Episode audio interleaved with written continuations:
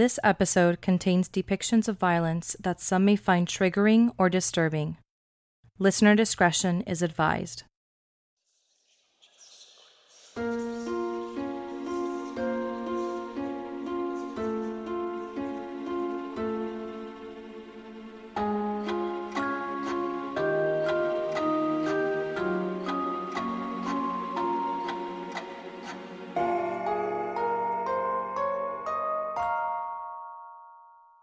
So yeah, um, I am Maria.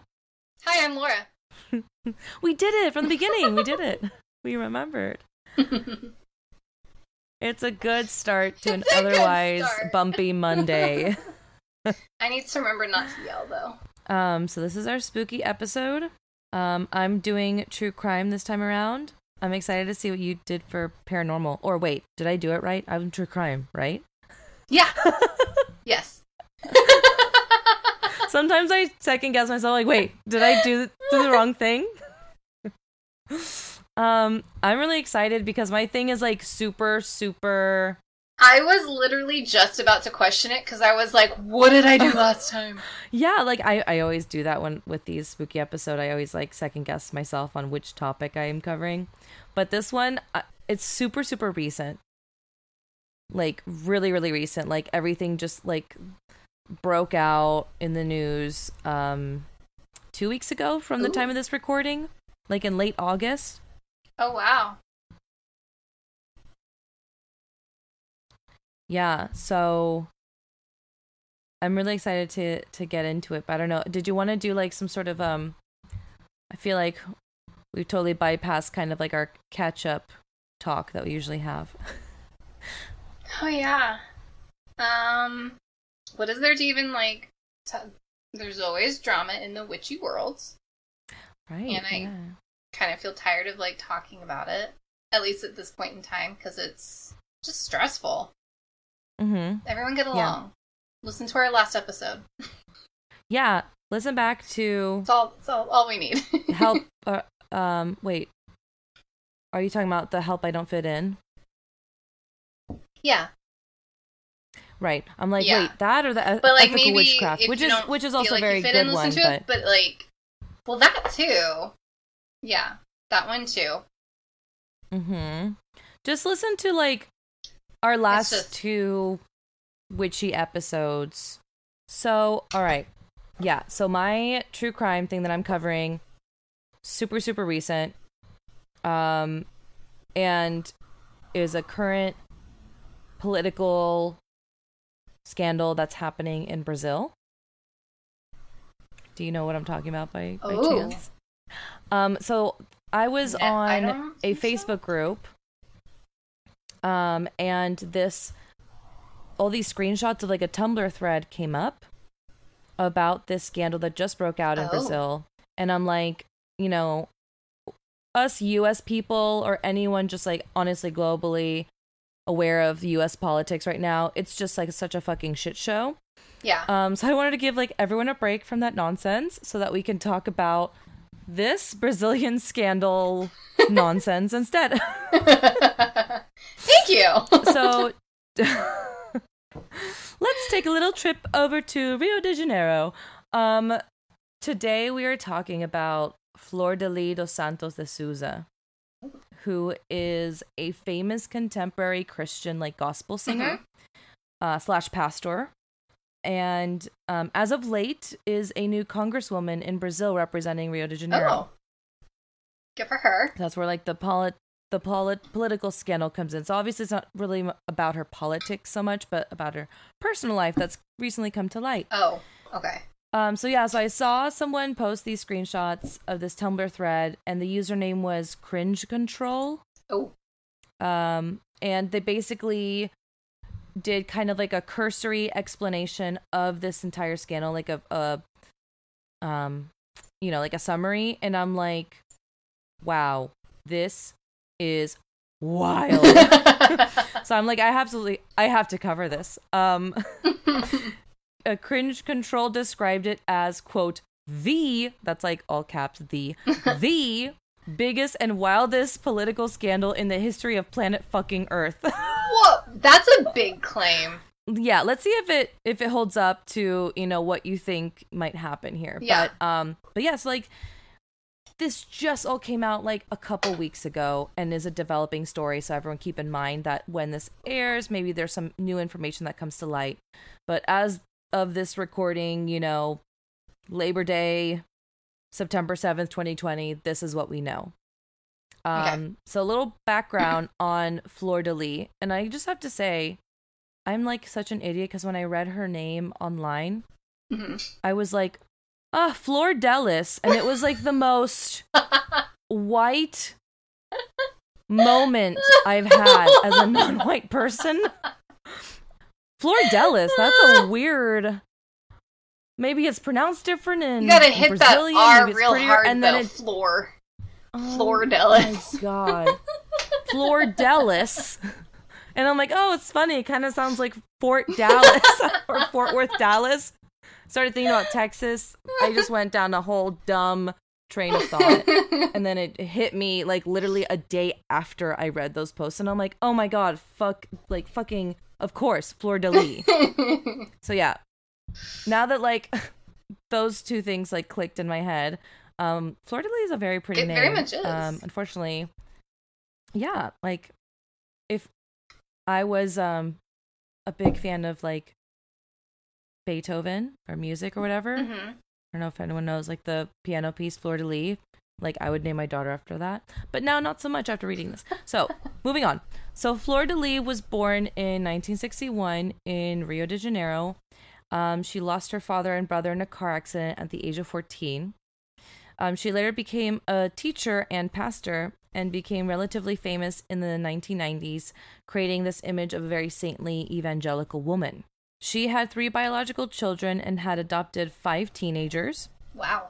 One of the adopted teens, yeah, yeah, you don't even Oh, know. okay. We're just getting Okay. started. One of the, one of the adopted teens was named Anderson do Carmo, who would later become himself an evangelical pastor. Um, so just like take note of that name. Okay. As username cringe control on Tumblr describes, these adopted teenagers were called her quote unquote A kids Oh. like the A team. Like Okay. these are the A kids. In 1994, she adopted 37 children at Whoa, once. That's allowed? In Brazil, it is. Dang. Apparently, 37 children. What now?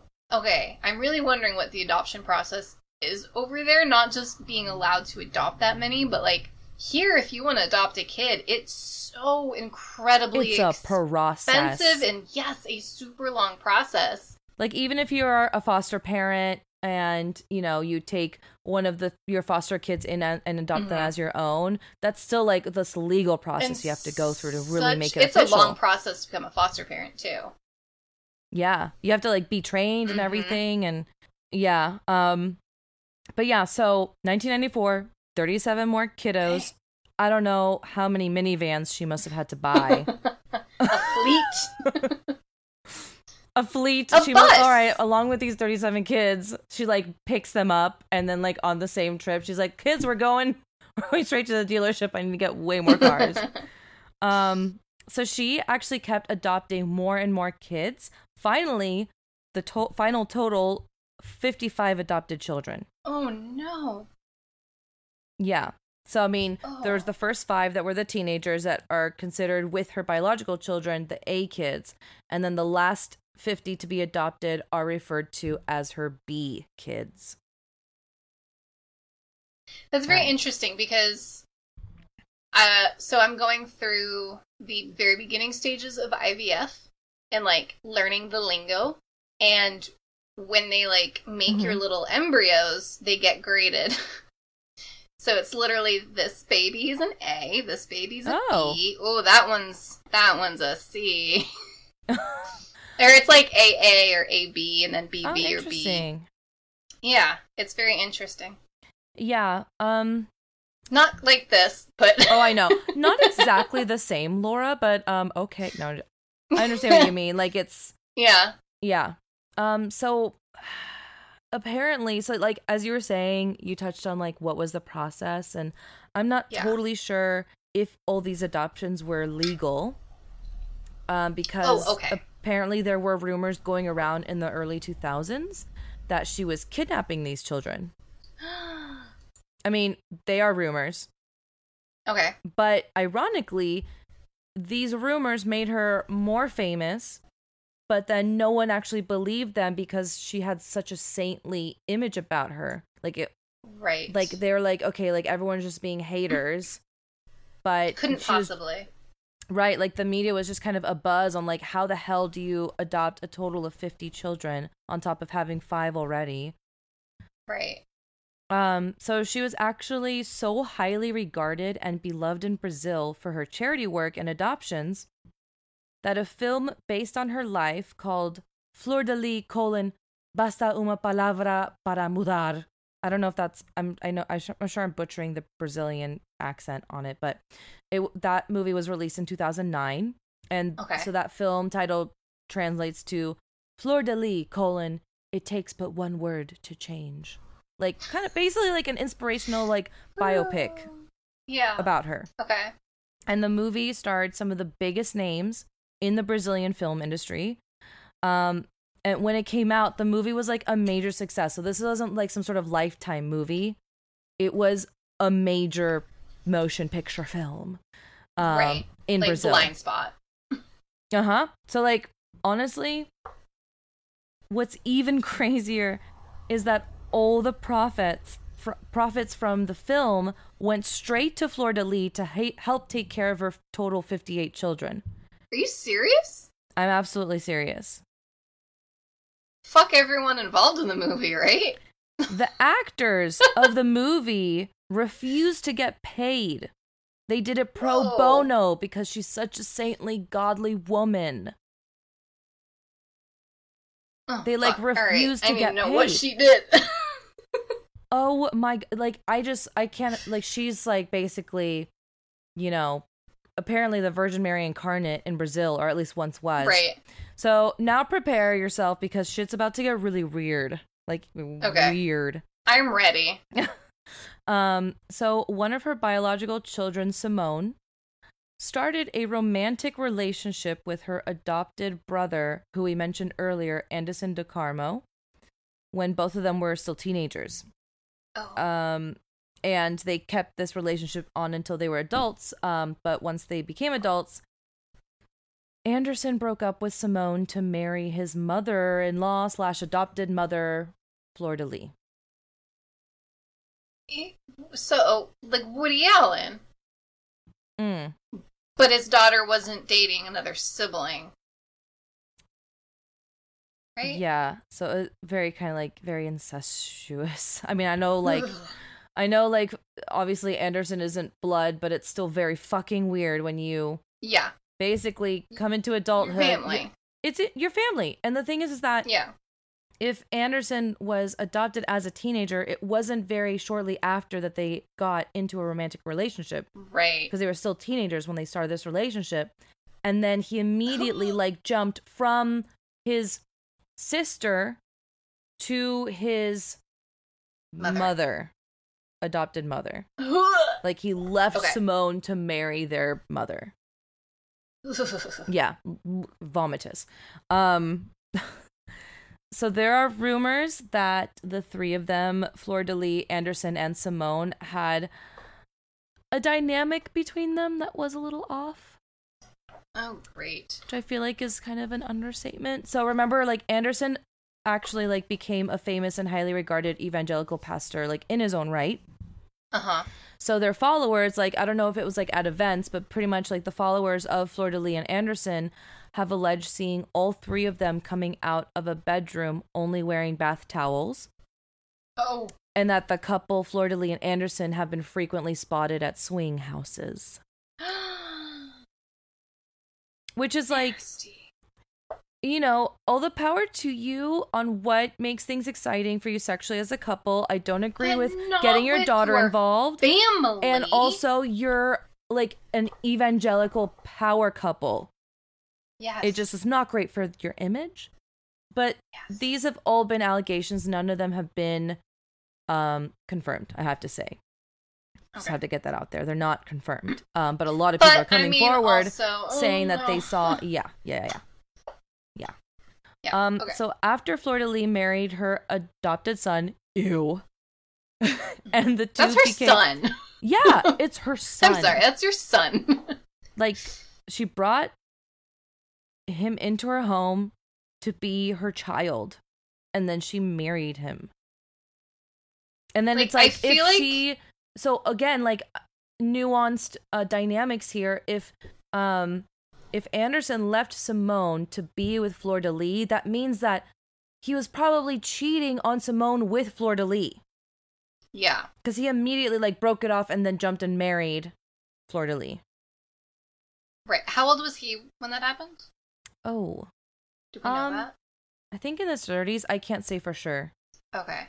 But yeah, they have like a what is it? Like a 16 age 16 year age difference or something like that. I don't know. I have the Mhm, I think I, I I I noted their current ages at the Right. end of of my notes and then we'll do the math from there. So he she marries her adopted son. The two become the power couple in the Brazilian evangelical circles, which apparently is like evangelical evangelical Christianity is huge on the rise in Brazil. Okay. Yeah, so Anderson started taking over control of the family finances, eventually controlling all of it. And this is like Anderson's saving grace to me is he even blocked Fleur de Lis from giving preferential treatment to her favorite children, which were the A kids, which caused major Okay. tension in the family. Like so she like Got was it. like spoiling the three biological A kids, and the first five adopted Mhm. kids and like the rest of them kind of like were eh. Right. Um, okay, so as I said, these A kids, those kids who were the biological children and the first five adopted actually lived really good lives, as you can imagine, being like the favorites. However, the B kids, the other, um, what is it, 50 kids, uh, lived in lived in squalor, reportedly eating old pasta with sausages and dry bread every single day. Oh, babies. Which isn't like the worst, but no, that sucks. But like, but that yeah, sucks. Like they're still getting food, but we don't know like how much or how little, and it's like the same And fucking thing every single day, and it's like old, like very, like they're being neglected. yeah. Um, one of her adopted sons told the media that there was a uh, quote initiation process that he had to go through when he joined the family. Oh, I feel like I see where this is all going. In this initiation process, he had to wear only white for days on end Ugh. and was locked in his room eating only rice and vegetables.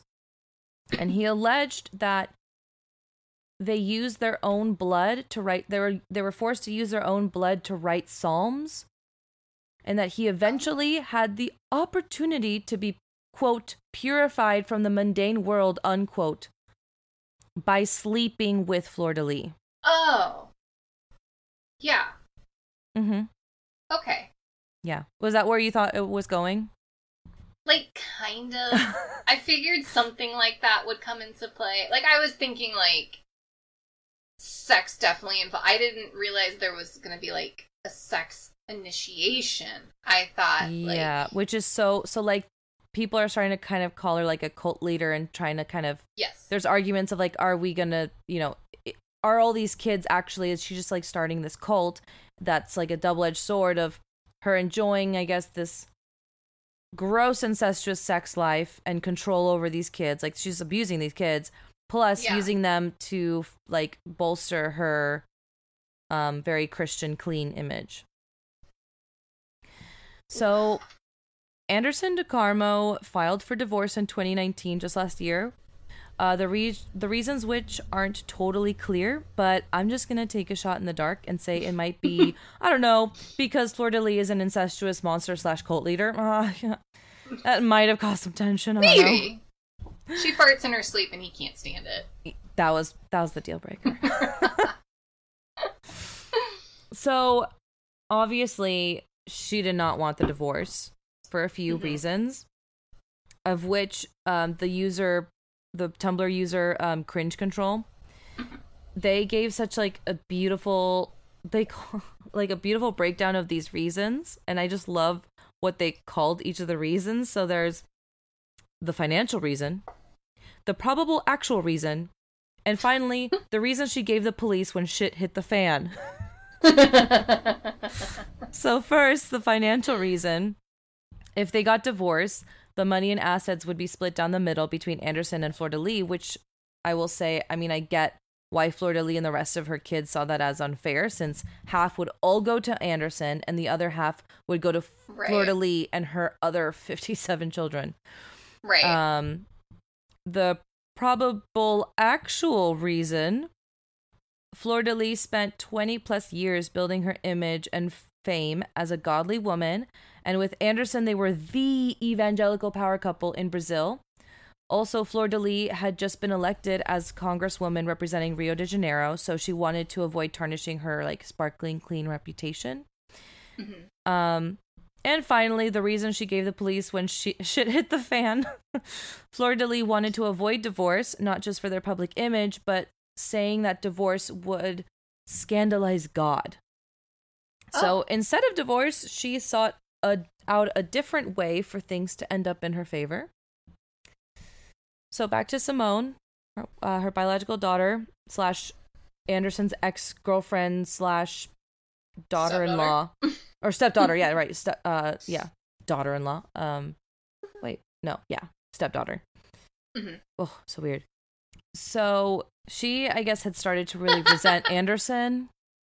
I guess Sorry, you I could just say. thinking I'm your daddy now. it's like this whole situation is Fifty Shades of fucked up. it really is. Um, it is. Yeah, Sorry. I love I love it like she had started to resent Anderson according to some sources like I read on like an article and I'm like no shit. She, of course he did. left her for your mother, you know? Like it's like yeah. horrible. Um so she teamed teamed up with her mom to poison Anderson by spiking his drinks. They attempted this 6 times. Now I couldn't find what they were trying to poison him with. Like none of the articles that covered it would say like what the substance was. And maybe that'll come up as the investigations further. And I Mhm. mean, I don't even think this hasn't even reached trials, right? So Okay. we'll we'll find out more information later.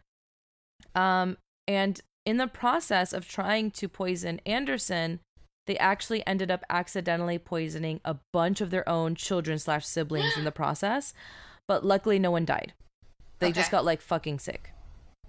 Um Jesus. so poisoning him wasn't working out really well. Um, maybe we should try something else.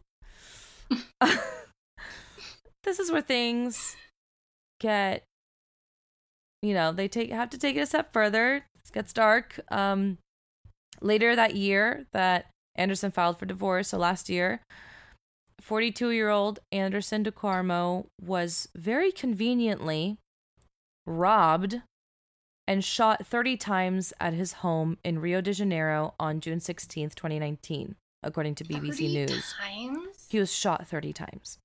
Oh my god. Like, that's not a robbery. That's like overkill. Like, that's emotional.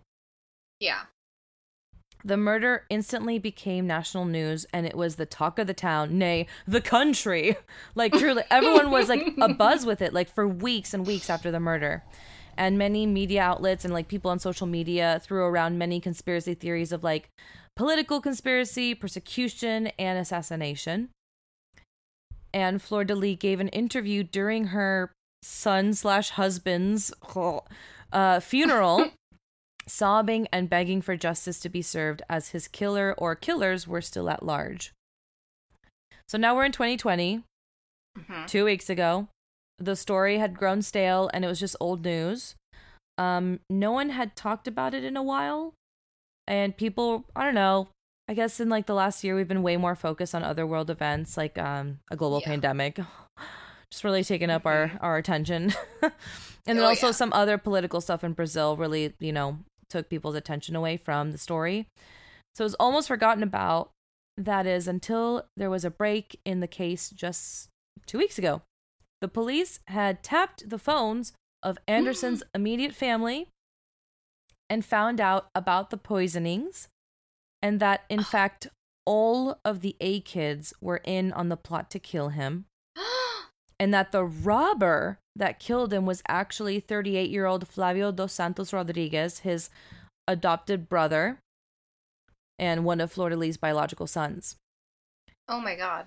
And the gun was purchased by 18 year old Lucas dos Santos de Carmo, one of the adopted children and, and another one of his brothers. Whew. Yeah. Prosecutors announced charges against de Lis and 10 others, including six of her children and one granddaughter. Arrest warrants were issued against nine of the accused, and 59 year old de Lis dos Santos de Souza remains out of custody. Because of her political position as a lawmaker, she is afforded parliamentary immunity. What? Though I know it's fucking ridiculous. Though police have pushed to have her title as congresswoman revoked. Obvi. Well, yeah. Obvi. oh my god. Uh, in the words of homicide chief Antonio, Antonio Ricardo Lima Nunes, the conclusion of the investigation reached was this that she planned this cowardly murder. And that's the story. Still developing. Um and truly Can't like wait to a hear soap opera of a scandal going on in Brazil right now. Oh my god. Yeah, so that's um But you know, I feel like I'm really happy you shared a story from another country like that because I feel like it's so easy for us to get hooked on what we hear oh yeah. in our little corner of the world and there's so many other things going on that are you know huge Mhm. but we have no idea Yeah, like and especially I think with us being so isolated with COVID, people are like really down. They're really a lot of people are really depressed. Um the news is very depressing just this entire year that people are actually staying away from the news on purpose. And so that media bubble that was already so small gets even smaller when people aren't really keeping up with other stuff that's going on in the world yeah not to like drag Brazil's name in the mud. I'm only dragging this No. one incestuous, monstrous Brazilian. yes just her Just her and the kids that plotted to kill and successfully did kill um, poor Anderson. Man. And then that's again it's another one of those things where it's like Well, I mean, it's messed up they did that but they were what chance did they have being raised by a woman who did those kinds of things I know. And also I'm like, well, I feel bad for Anderson because if I like that he like was very adamant about giving equal treatment to all of the siblings. yeah But if the rumors are true that he was like hooking up with his mother slash wife and his sister slash ex girlfriend at the same time, if they had like some threesome thing, like a thruple thing going, yeah like the th- thing is like the truth is always somewhere in the middle, Mhm. usually. Um, and like he didn't deserve to die, no but um, this whole family is just like all kinds of fucked up. yeah And yeah, i feel so- like it yeah. sorry it just it it gives it almost i don't want to say it gives adoption a bad name but it's like it for someone for a woman to adopt kids and Mhm. then go on to marry one i feel like it, it makes adoption seem less mm, what's the word like when you adopt someone they're your family and Yeah. to change your mind on that like clearly she wasn't adopting all these kids because she cared for them and wanted to be their mother yeah, that was not the reason. no I'm sure I I think like I would like to think that maybe those first 5 kids that she adopted um were like maybe genuine, hmm but then she saw the effect that it had on her fame and her public image yeah and she just she's like, "How do I up the ante?" Um Yeah. let me just adopt tens of kids. 50 Right. more. Uh I just wonder like what their living situation was like. Were they in this mansion or yeah. is it like a complex? I mean, I'm sure she was making bank too. Um I feel like Mhm. uh, evangelical pastors that are like famous like that, they really make a lot of bank and fuck, like she got all the profits from the movie of her life. right And yet those other kids still ate the way that they ate. I know. Just so ridiculous, so unfair, really disgusting. Yeah. Very fun to read about for sure. Like the scandal is like wow, but um yeah. it's just it's it's crazy. The thing and uh, you know it reminds me a lot like how you're saying just like if you adopt a child that's very very commendable. And you know especially if you like love them like they're your own. But this Mhm. case also kind of reminded me of um the Harts that lived up in Oregon and they um drove off their car off the cliff here in like Mendocino County in the coast on California coast here just like north of us. Oh. Yeah, anyways, tune in. I don't want to give too much of it away. Um but Yeah. if you are interested in this case, the podcast is called Broken Harts. It's very, very Mhm. good if you want like a deep dive about it. Anywho, on Oh. that bright note, Anywho. um, what do we have for paranormal? paranormal so i i was really i came up with several ideas. I have i have a lot on the back burner but um we talk a lot about not a lot but it comes up frequently about ouija boards. Oh yeah. and you know how you know we warn people to be careful of them and all that. But i've always in the back of my head wondered well why is it the ouija board is so like be so careful and yet we will so willingly do tarot readings and oracle readings and pendulum readings and Right. And pendulum Like- is so similar because you can have like a pendulum Yes. board which which counts as a spirit board. Yeah. So I was like, I I want to learn even just for myself a little bit more about the Ouija board to find out why exactly it's Mhm. so taboo. And Ooh. um so I decided to delve into the history of the Ouija board. oh my gosh, I love this. Okay. I can't wait. I can't wait and I have to say like I'm so much more open to them now. Not saying like disclaimer, I'm not doing this to like tell our readers like go buy yourselves one and go for it. Like I'm not saying that. But you personally, you're like feeling a little more Yes. comfortable with it after your research. Okay, interesting. 100 Let's see if you can convince me because that's gonna be your hardest sell. Okay, let's go. um, so let's see. Ouija. So it's also known as a spirit board or a talking board. It's typically, and this is for anyone who like doesn't totally know. Um, I'm describing it.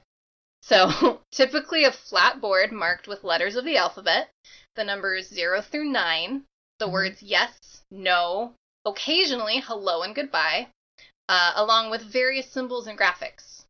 It uses a planchette, which is a small heart shaped piece of wood. Nowadays it's plastic and sometimes has a little. I am still using like hand motions, like you can see me. yes, it I cannot. has like a little viewing circle. yeah, Some of yeah, them. almost like a Um, magnifying glass, or sometimes they'll just have like yes. a hole, right? Yep.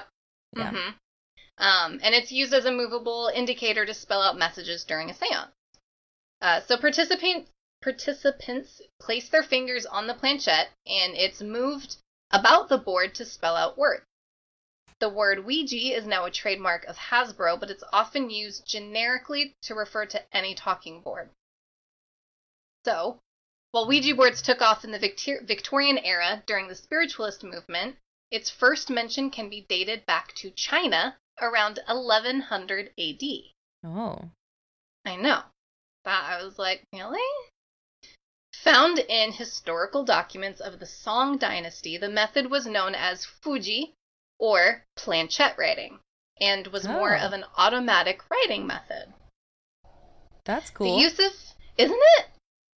The use of planchette writing as a form of necromancy continued and was a central practice of the oh shoot, I meant to look up how to pronounce this. Quagen school? Okay. I think it's a uh-huh. under special rituals, rules, and supervisions until it was forbidden by the oh man Qing dynasty. Chin. Qin. Thank you. Thank Mhm. you so much. Qin dynasty. In fact, several entire scriptures of the Daozang are supposedly works of automatic planchette writing. It's Oh. posited that several other countries practice similar, if not the same, type of necromancy. So basically, this has been going on for a very long time. Wow. Yeah. So, but that's Did- what we have, like, record wise, what people have looked into and have been like, oh, yeah, that's Did you probably where hear it started. the story of like how it got its name, Ouija? oh, yeah, I'm getting into that. Okay, cool, cool, cool. Oh, I got it. I got it. okay. So fast forward to the Victorian era, the spiritualist movement took off in America in around 1848 after gaining popularity in Europe, and this happened for a couple of reasons. Okay. For one, it worked for Americans. It was accepted as compatible with Christian dogma, meaning one could hold a seance Saturday night and have no qualms with attending church the next morning. Hmm. Yeah. Okay. Interesting. this was considered okay. But another reason is the Civil War. So from 1861 to mm-hmm. 1865, fathers, sons, grandfathers, nephews, lovers all went off to fight, and some never returned. So families were desperate for answers and often turned to spirit communication. They just wanted to know if their loved one oh. was okay. Yeah, yeah. So, I mean, while there had been other wars, this just happens to be a mix of a war and then the spiritualist movement Mm-hmm. kind of combining into, I think, people getting more comfortable. Right. But at this point, their main means of communication was calling out the alphabet and waiting for a knock at the right letter. And it was oh, so what, there wasn't even a board. no, not initially.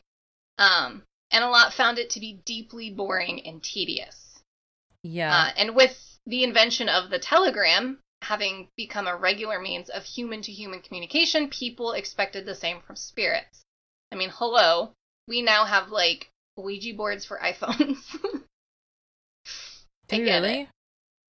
You I'm know, not I'm not totally but- sure, but we have like spirit boxes and things like that because we want instant access to whatever we want. Right, right. So I, I feel them. In 1886, the Associated Press printed a story about new talking boards taking over northern Ohio.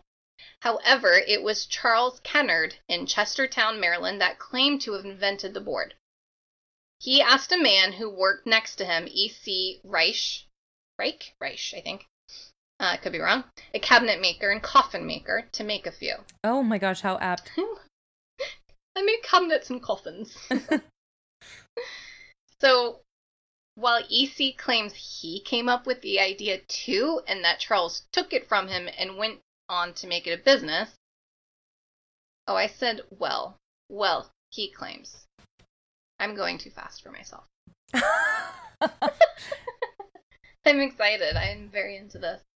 So EC claims he came up with it, or he was part of it. In either Right. case, it became extremely popular in their hometown.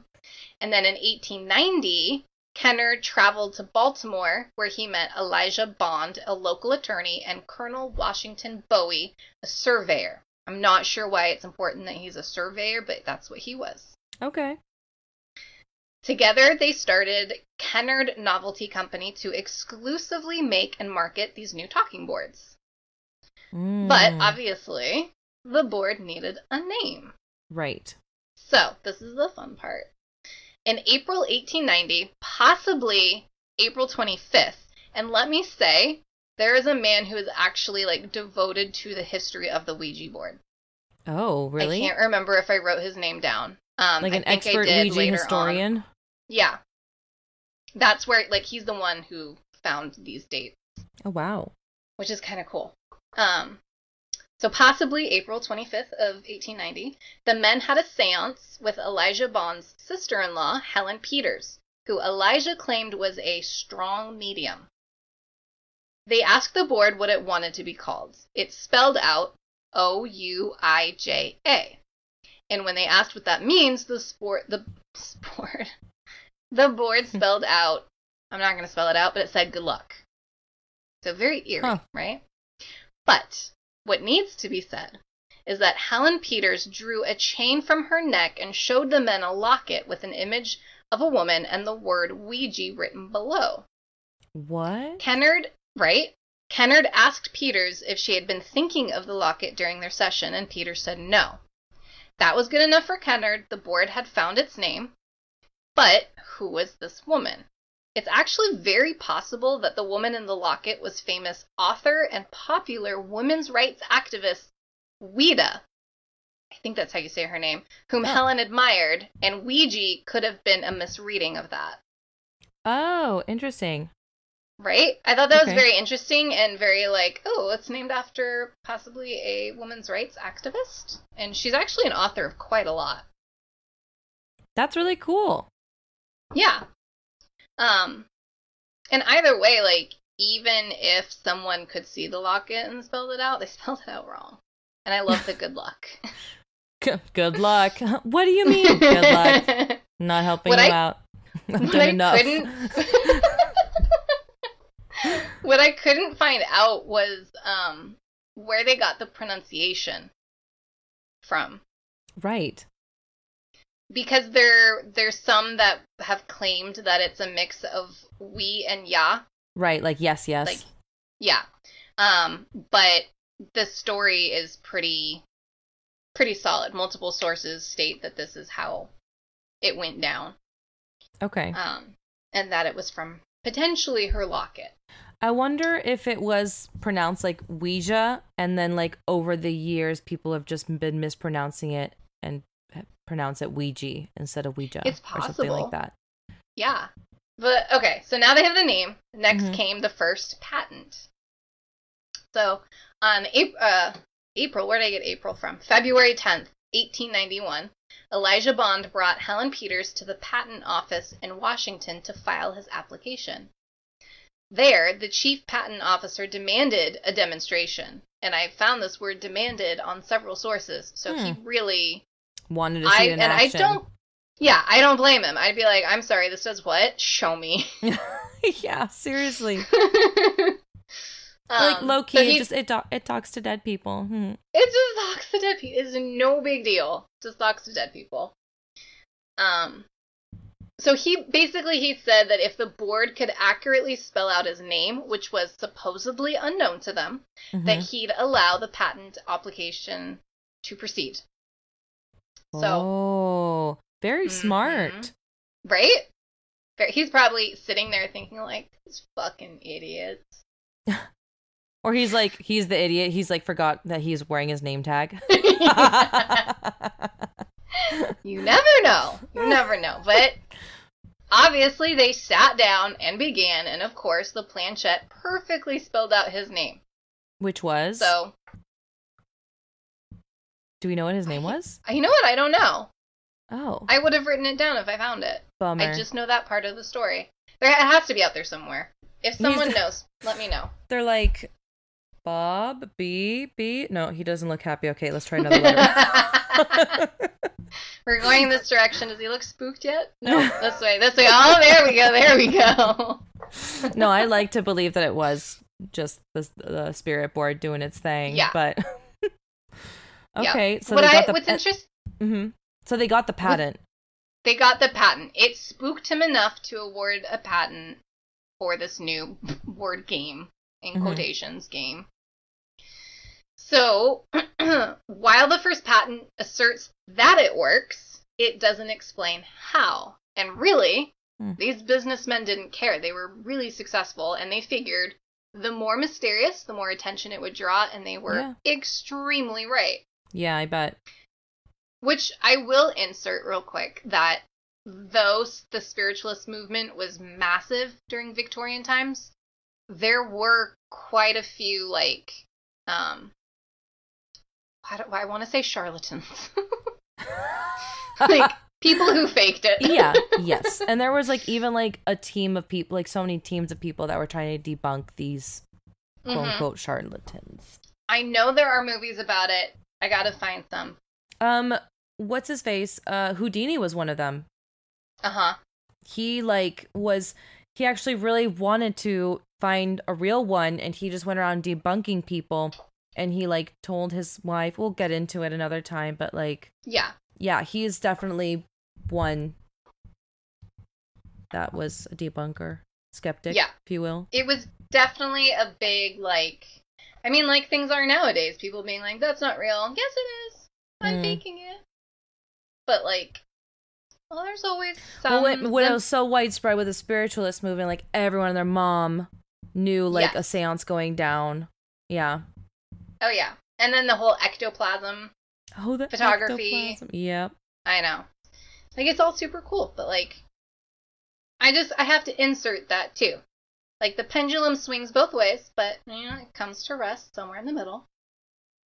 So, by 1892, the Kennard Novelty Company went from one factory in Baltimore to two in Baltimore, two in New York, two in Chicago, and one in London. So, like, Oh, boom, real Yeah. expansion. Yeah. Business is a booming. super booming. However, by 1893, just a year later, Kennard and Bond were out.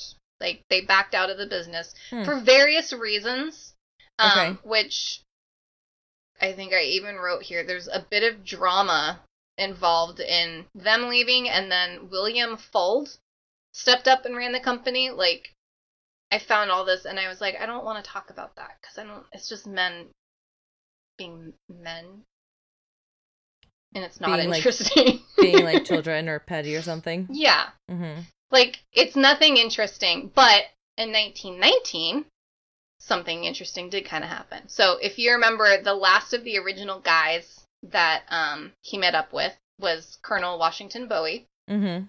he sold the remaining business interest in ouija to william Fuld, who was considered his protege and had been with the company since the beginning um, like when they first started one of the factories Oh, okay. he sold it to him for just one dollar what? Yeah. So he, Un just, he wanted him to take over. Wow. But That's nice. Fun fact William Fuld died in 1927 after a freak fall from the roof of his new factory. A factory he said the Ouija board told him to build. Oh, that's so eerie. Isn't it? That is really, really eerie. I don't I don't like that. um, yeah, that if if I want I want to know who this spirit of Ouija is. It's always the board saying it, not a spirit through the board necessarily, like the way things are worded. Hmm. So it always makes me wonder, like, who's saying this? Are these just like a bunch of dead people being like, "We got these people. Let's fuck with them. Let's fuck around a little. Let's do this." We got nothing else to do. We're bored. We need something. So, before I move forward in time, it should be mentioned that during Victorian times, certain rules existed. And before I state these rules, think think Victorian um, clothing. You know, Oh, very covered yep. up Mhm. to the neck and it- beautiful, but like very modesty was a thing. yes. Um, you weren't supposed to be alone with people of the opposite sex, hmm and people weren't supposed to be touching. Okay. like two big rules. And the Ouija board clearly broke these rules. It was built so that you put it on your knees and fingers would touch, making it the ultimate date game. Ah. Right? So this was like the Victorian version of spin the bottle. Yeah. And like you you know someone out there was like uh, S E Oh, she's getting nervous. She's getting nervous. Let's change it up. um, but the the original directions actually said for best results, use with two people, lady and gentleman preferred, huh. Okay. and thus men would often buy it for women. oh. Instead of flowers, here's a board Here's with a a planchette. board. and it has letters. with it. Let's sit in a dark room and get cozy. Call on the spirits, if you know what I mean. Huh. yeah. Well, so now we know talking boards remain popular during and post Civil War, but why did it continue? Right? Mm-hmm. Because Civil War eventually came to an end and people came to terms, I will say, with what life was like post Civil War. Right. But if you know your American history, you know the 1910s and 20s brought about things like World War One, the manic years of the Jazz Age and Prohibition, continuing yeah. the trend of curiosity. Mm-hmm. And it was actually so normal in these times that in May 1920, artist Norman Rockwell depicted a man and a woman, Ouija board on their knees, communing with the beyond on the cover of the Saturday Evening Post. Oh. Like it, it's a thing, Yeah. During the Great Depression- like it's just right? a thing. It's an everyday thing. Um, and I don't know that I mentioned it further down, but like there's even an episode of I Love Lucy where they Where they do a Ouija board. Ouija board? Oh, I don't remember Yeah. that one. Oh, cool. Oh yeah, uh, Tilly. Oh my. Okay, my head's gonna replay it a million times now because I love that episode. anyway, um, so during the Great Depression, the Fuld Company opened new factories to meet demand for the boards. Oh, I'm sorry. By the way, he renamed it to himself. if you didn't catch that, no Okay. longer the Kennard Company. Um, over five months in 1944, a single New York department store sold 50,000 of them. oh my god. Okay. Right? Wow. During the Great Depression. Yeah. no, where after, money but- was um I don't know tight.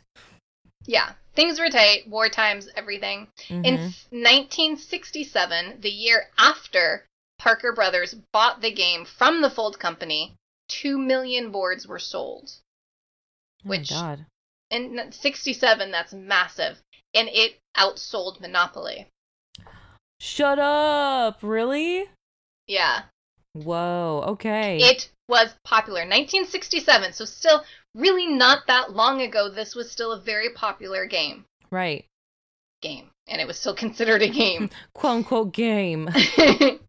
but that same year saw more American troops in Vietnam, the Summer of Love in San Francisco, and Mhm. race riots in Newark, Detroit, Minneapolis, and Milwaukee. So, like, there were a lot of things going on that obviously continued people's curiosity.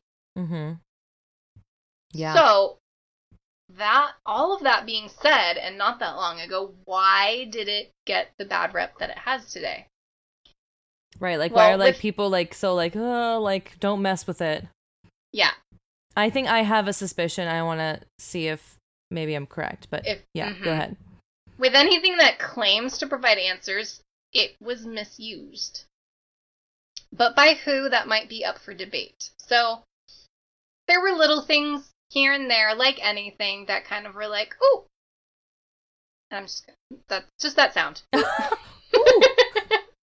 so, in 1920, National Wire Services reported that would be crime solvers were turning to their Ouija boards for clues in the mysterious murder of a New York City gambler, Joseph Burton Elwell. Hmm. Obviously, police weren't like super stoked, but Right. you know, nothing bad, but the people were trying to help. Uh, in 1921, the New York Times reported that a Chicago woman was being sent to a psychiatric hospital, tried to explain to doctors that she wasn't suffering from mania, but that Ouija spirits had told her to leave her mother's dead body in the living room for 15 days before burying her in the backyard. Okay, but just because a board tells you to do it, girl, you don't have to. What's the board But gonna do? Throw like- the planchette at, at you? trying to reason with with people. That's just, the board said. so I had to. Right. Not really how it works. But it- okay. Again, though, that's also during a time where it was like popular. Mm-hmm. Yeah. But then, 1930, newspaper readers thrilled to accounts of two women in Buffalo, New York, who'd murdered another woman, supposedly on the encouragement of Ouija board messages. Hmm. So, another little ooh. Ooh, it's an ooh moment. Ooh. In 1941, a 23 year old gas station attendant from New Jersey told the New York Times that he joined the army because the Ouija board told him to. So, Okay. a lot really of big oop, life but, like, decisions made from a Ouija board. Yes. Which, you know, people still have that curiosity. Something major is going on and they Mhm. want clarity outside of their own brain. Yeah. They need direction. So, they turn to Ouija. In 1958, a Connecticut court decided not to honor the Ouija board will of Mrs. Helen Dow Peck, who left only $1,000 to two former servants and an insane 152,000 to Mr. John Gale Forbes, a lucky but bodiless spirit who'd contacted her via the Ouija board. What the hell is a ghost going to do with that money? Yeah, like he's not here. Ugh. And finally, we get to the year 1973. And this is the year that changed everything Ouija. Oh, yeah. This is the year The Exorcist was released and Yes! scared everyone shitless. Yes, I knew it. I fucking knew it. I knew it. I even wrote it down, but it's not you like. knew it. But yeah, I knew it, guys. I knew it. Yeah. So why did this for any if anyone hasn't seen The Exorcist? So Why? was What are you even doing here if you haven't seen The Exorcist? No, I'm just kidding. But if you haven't seen it, I highly encourage you to.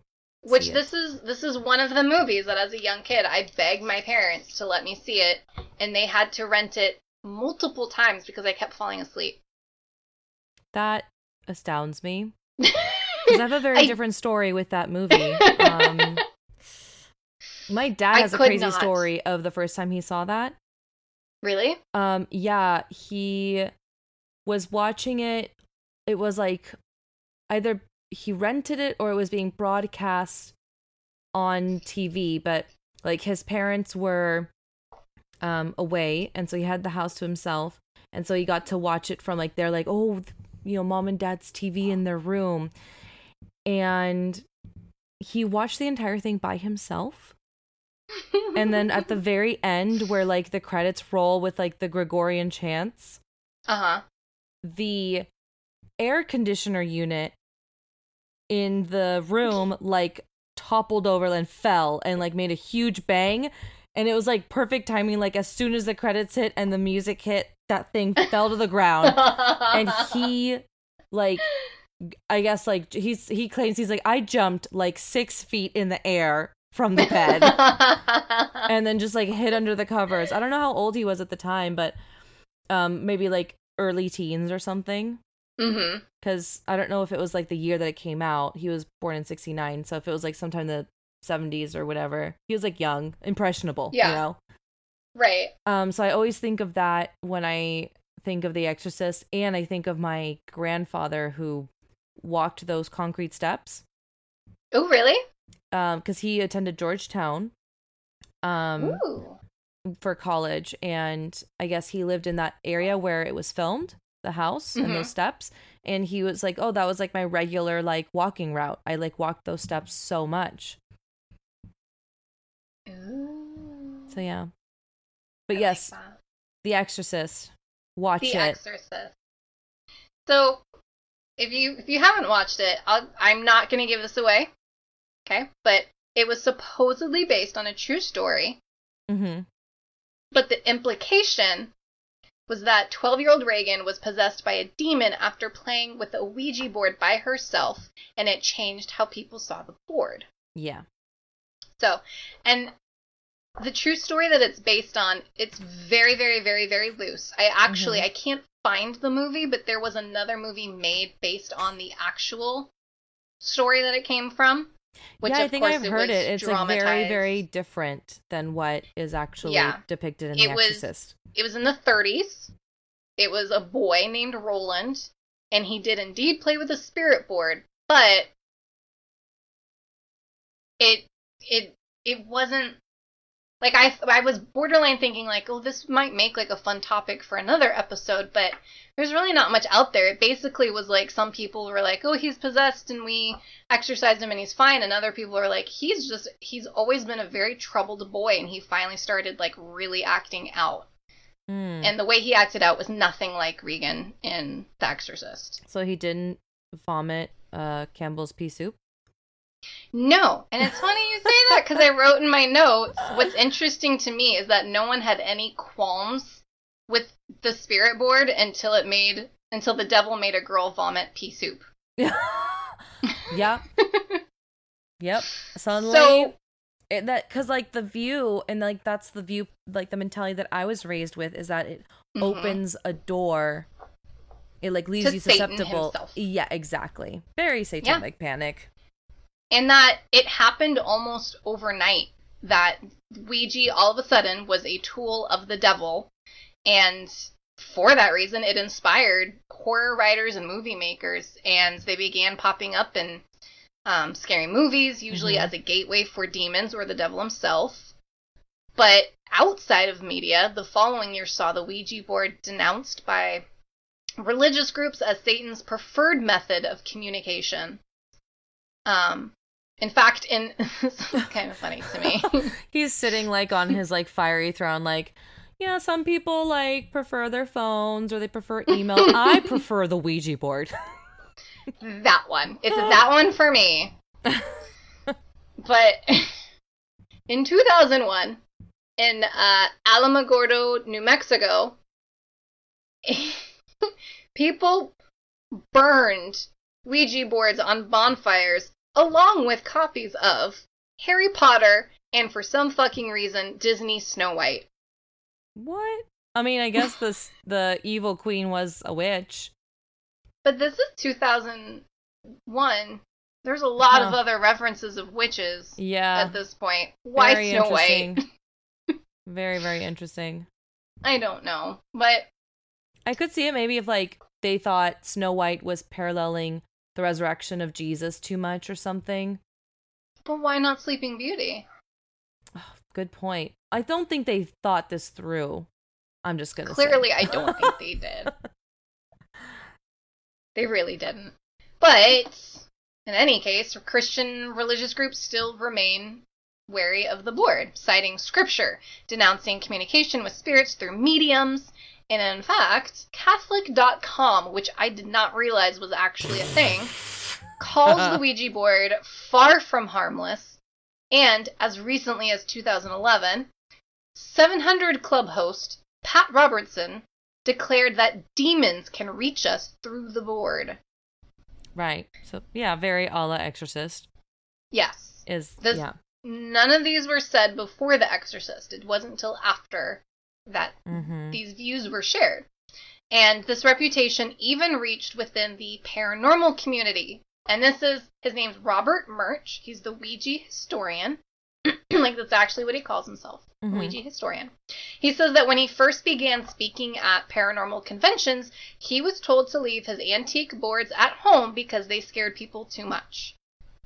Oh. Parker, right? Like, it reached everybody Yeah. no matter what they believe. These paranormal conventions, I believe in mediums and psychics and pendulums and tarot, but not the Ouija board. Hmm. Very interesting, to me at least.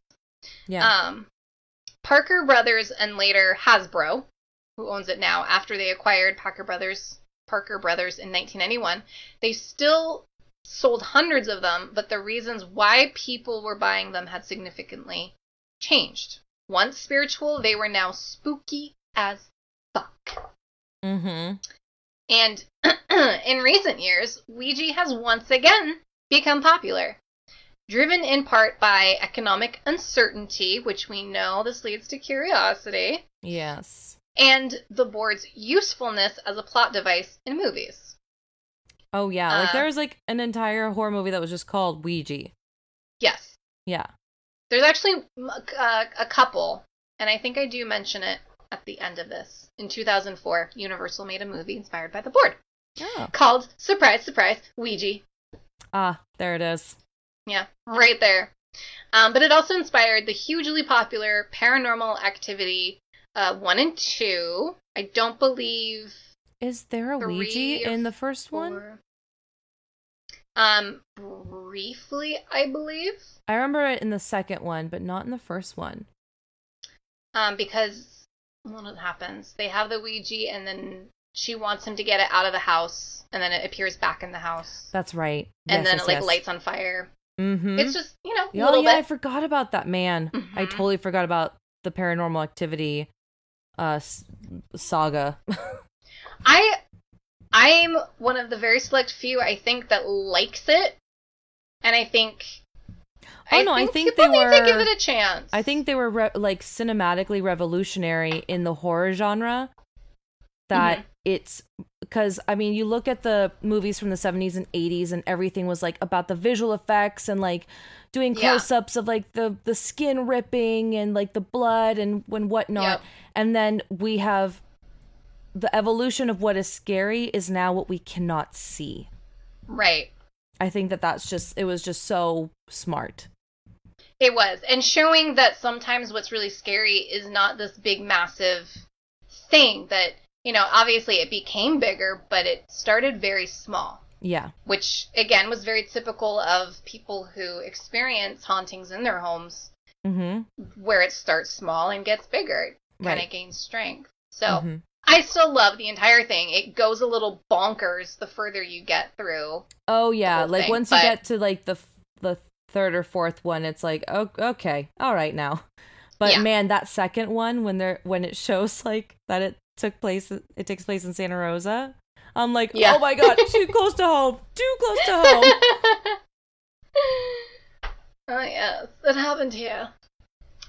Um, but yeah, they they definitely featured a Ouija board. Mhm. Um, it's been in like random episodes of shows like Breaking Bad, Castle, Rizzoli, and Isles, and obviously multiple paranormal reality TV programs. right, yeah, totally. Um, at one point, Hot Topic sold a set of Ouija board bra and underwear. Know, taking that Victorian mindset to a whole nother level. yeah, let's just swing it exactly the opposite way. um, Spirit Halloween has a line of Ouija themed decor. If you go to their website and you go to decor, there's an entire section for Ouija. yeah and like i mean there's so much um uh on like our instagram feed that comes up not on our our particular feed but like when we're browsing Mhm. other people's feeds and like the spiritual witchy community there's a ton of like merchandise and apparel and things that are inspired by Oh yeah, the ouija the Ouija. it's like iconic at this point It's it's extremely iconic, and what I did, one source does say that there are apps for it. I did not look, um, just because I I don't know, didn't really care for an app. I'd rather have the real thing, but mm-hmm. um, apparently you can find you. There are ways. There's not ways, but like if you want to commune with spirits, there are apps for that because it is 2020. yeah There's an app for everything. But Hasbro has released multiple versions of the board at this point. Um, that include they have there's like a glow in the dark, and then they have the mystical, and they're they're really working it up here. yeah so now that I've covered the history, the next big question that most people have is, well, how does it work? right because we kind of understand the mystical approach, right? Like Mhm. spirits move the planchette, fairly simple. right But does science have an explanation? mm, Because- interesting You always want to look into all explanations before you decide something is what it is. yeah Um, and scientists obviously say that they're not powered by demons or spirits. yeah i mean Did we think they would say differently? Yeah. this just in. Scientists don't believe in ghosts. Though some scientists Some, are. they, some of them do, but like when it comes to like the physics of things, Yeah. they're gonna stick to the known rules of physics. Right. They got to touch it, see it, feel it, all of that. mm-hmm. Um, so, how do they think it works? They believe they're powered by us and work on a principle known as the ideomotor effect.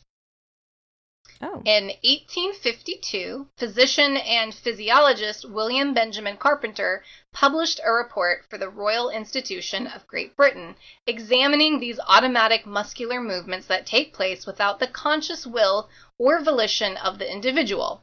Think like crying in reaction to a sad film, for Mhm. example. Like Right. some you just can't help it. Right. Um, or if someone like says, "Think fast," you're gonna turn and you're gonna cringe, but you're gonna hold your hands out. Right. You're gonna be like alert and ready to catch something or swat something Yeah. away. Yeah.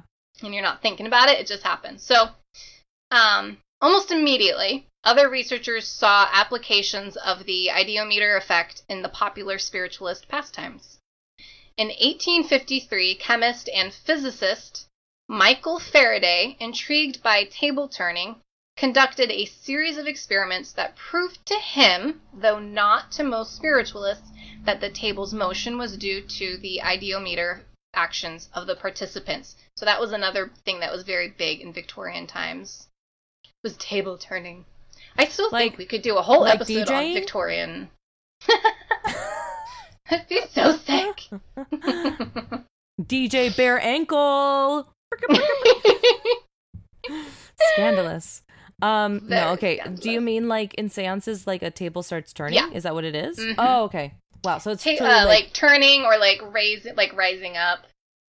oh how the things like turntables have I I honestly there if there's an episode where there's not an o- The Office reference from me, I'm not feeling well.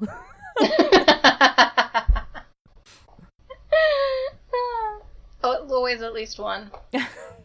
At least. I always sneak them in there. um, where was I? Dr. Chris French. He's a professor of psychology and anomalistic psychology at Goldsmiths University of London. He explains it can generate a very strong impression that the movement is being caused by some outside agency, but it's not. Other devices, such as dowsing rods, the fake bomb detection kits that received scores of international governments and armed services, which I had to look this up because I was Hmm. like, wait, what? Interesting. So, little little side story. The devices made by Gary Bolton, a 47 year old man, were simply boxes with handles and antennae.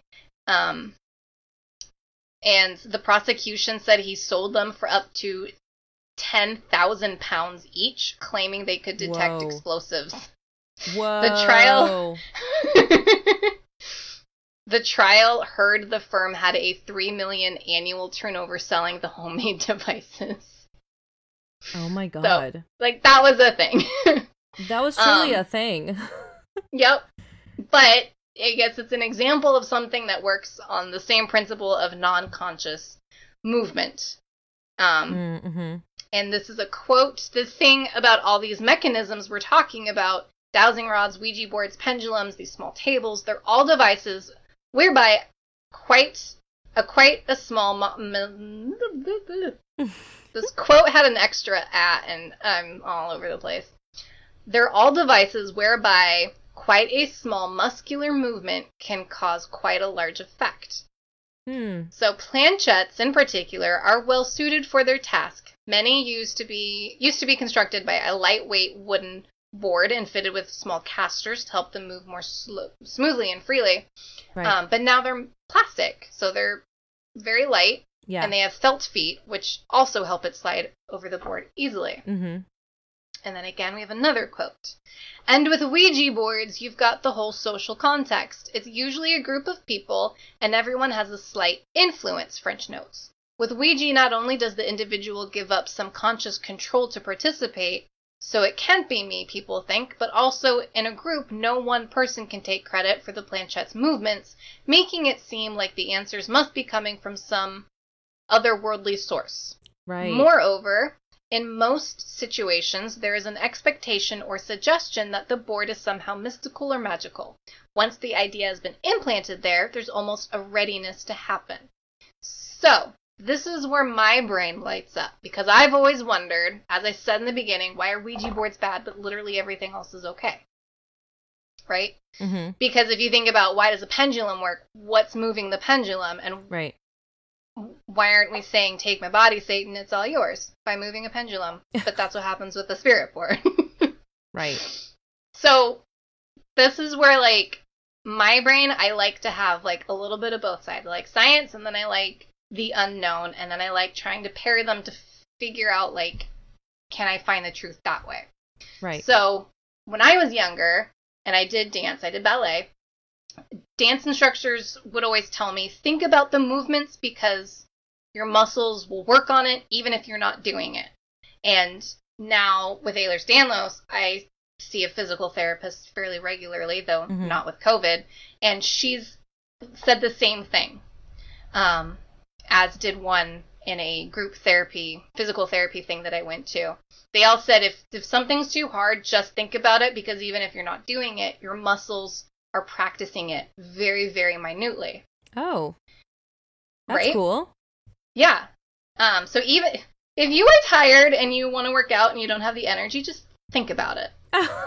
Think your way You're not going to get big and strong that way, but like, um well it's funny because like i can't ever read anything without like feeling my tongue moving as if i'm trying to speak it out loud but my mouth is Uh-huh. closed I've noticed that sometimes with people. Like, I know my mom does it sometimes when I'm talking to her. Her mouth is moving like she's copying what I'm saying, oh yeah oh i've and I that's interesting right? And I've I've seen that with some other people, other too. people. Mhm. hmm We don't think about it, and I'll I'll like mention it to her, and she's like, "What? No, I'm not." Like you you were. I was watching your face. um, but it's very much a thing, and I actually I don't remember what the documentary was or why I was watching it. I feel like it may have been a science class in high school.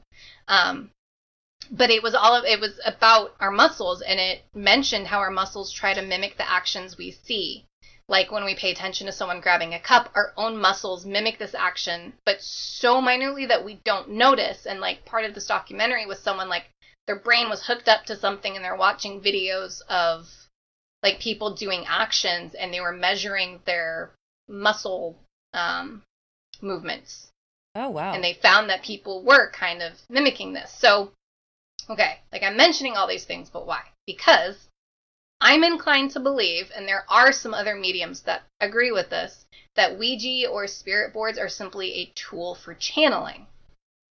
Uh, Perhaps okay. even a safer version of channeling if you know what you're doing, but dangerous still to those who don't know anything about it. So, so basically you're saying like we always kind of envision that like the ghost is somewhere on the other side holding the planchette with us and like we're like along for the ride as it drags along but really it's that the ghost or the spirit or whatever it is is channeling through you like you're moving it but your movements are being influenced from channeling a spirit right. Ah And like this isn't like I 100% agree. Like this is what I think. Like it. This is just what it leads me to believe.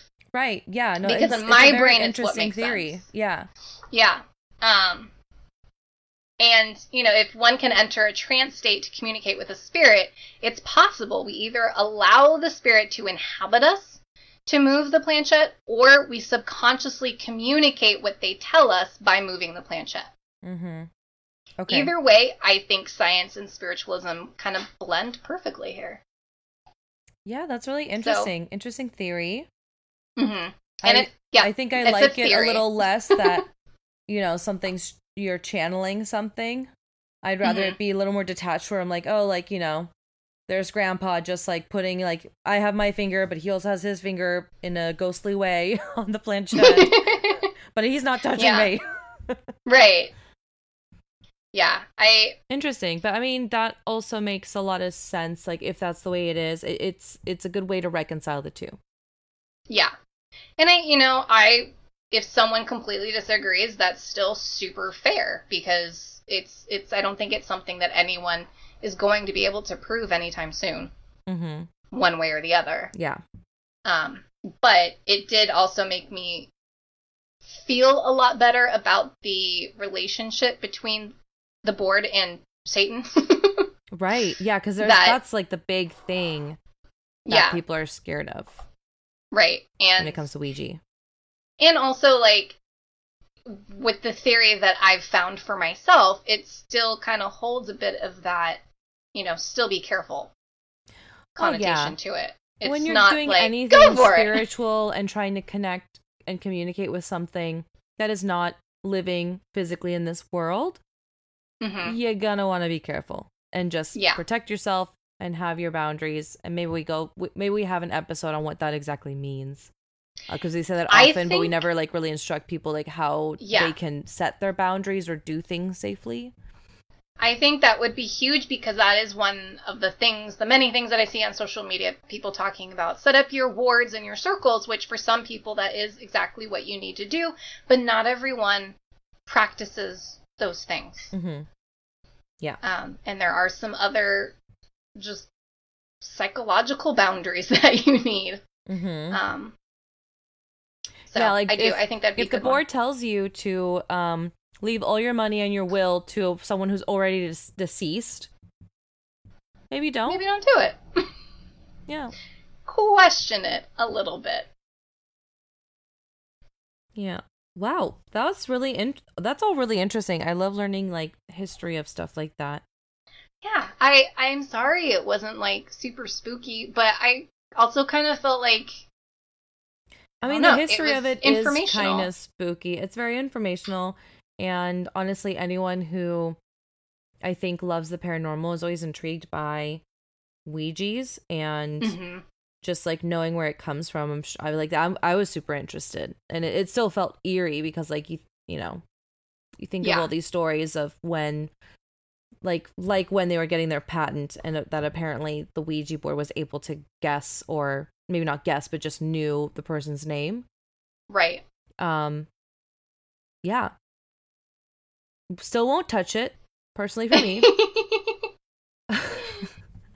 um but maybe it makes me feel maybe a little better about you know my sister owning one. yeah. Um I don't know. I'll I'll sleep on Well, it. And I also wonder too, like talking about setting up boundaries and how it may or may not work. Um, I'd be interested in trying it, but with setting that boundary of you cannot do this through me. Mm-hmm. You can do it through the planchette only, and see Uh, if anything happens. Right. Now I'm I even though it wasn't like per se like what we usually do for paranormal where we do like a, a spooky story, I still feel like creeped out. Um so you still did it. you still creeped out. okay, good. Would you like to do our outro? I don't remember what to say for the outro. This is your test. Just kidding. um well, tune in every Wednesday uh for our episodes. Um oh, we usually go like this. Uh I like forgot, like I'm suddenly on the spot and I do it every time, but I forgot. Um so thanks so much you guys. Uh you've been listening to The New Witches. I'm Maria I'm Laura.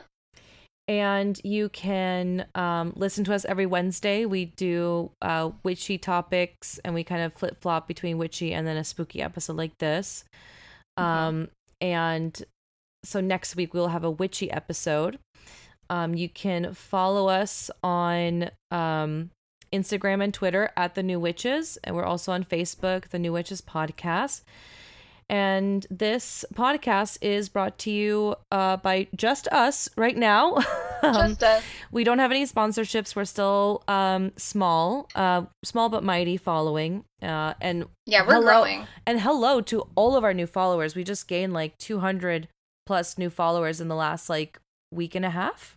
Yeah, Yeah, a it's lot. been Qu- a huge insane. spike. Yeah, which is so Mhm. so exciting. We're really happy that you guys are newly along for the ride with us. Um and yeah, if you'd like to sign up for Patreon, uh we give our Patreon members um exclusive benefits and it really just helps the podcast. We have goals for getting better equipment and it basically helps um us improve the podcast for you guys and to keep creating the content that you guys love.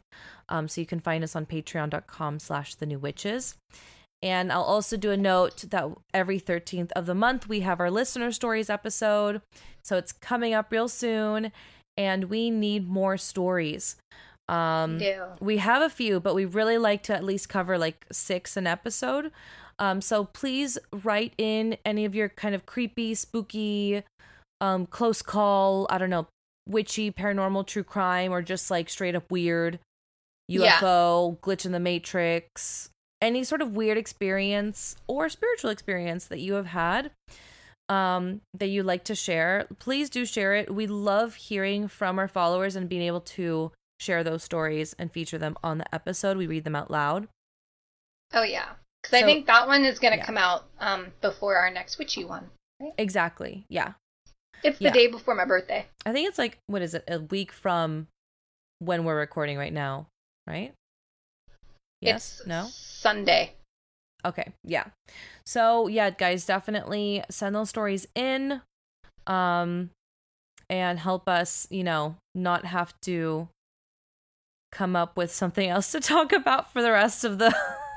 Oh, we can try. like, I've 30 been writing minutes. down my dreams. You want to hear them?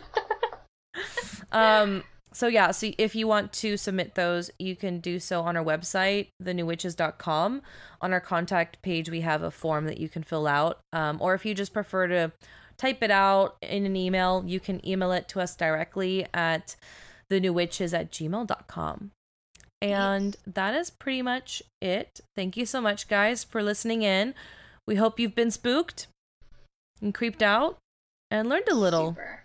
Yes, I hope so. this one was a, a cool educational spooky one. We should, we usually don't have those, so I liked it. know. Um, okay, good. So yeah, guys, see you next week. Stay witchy. Keep it creepy. Bye. Bye.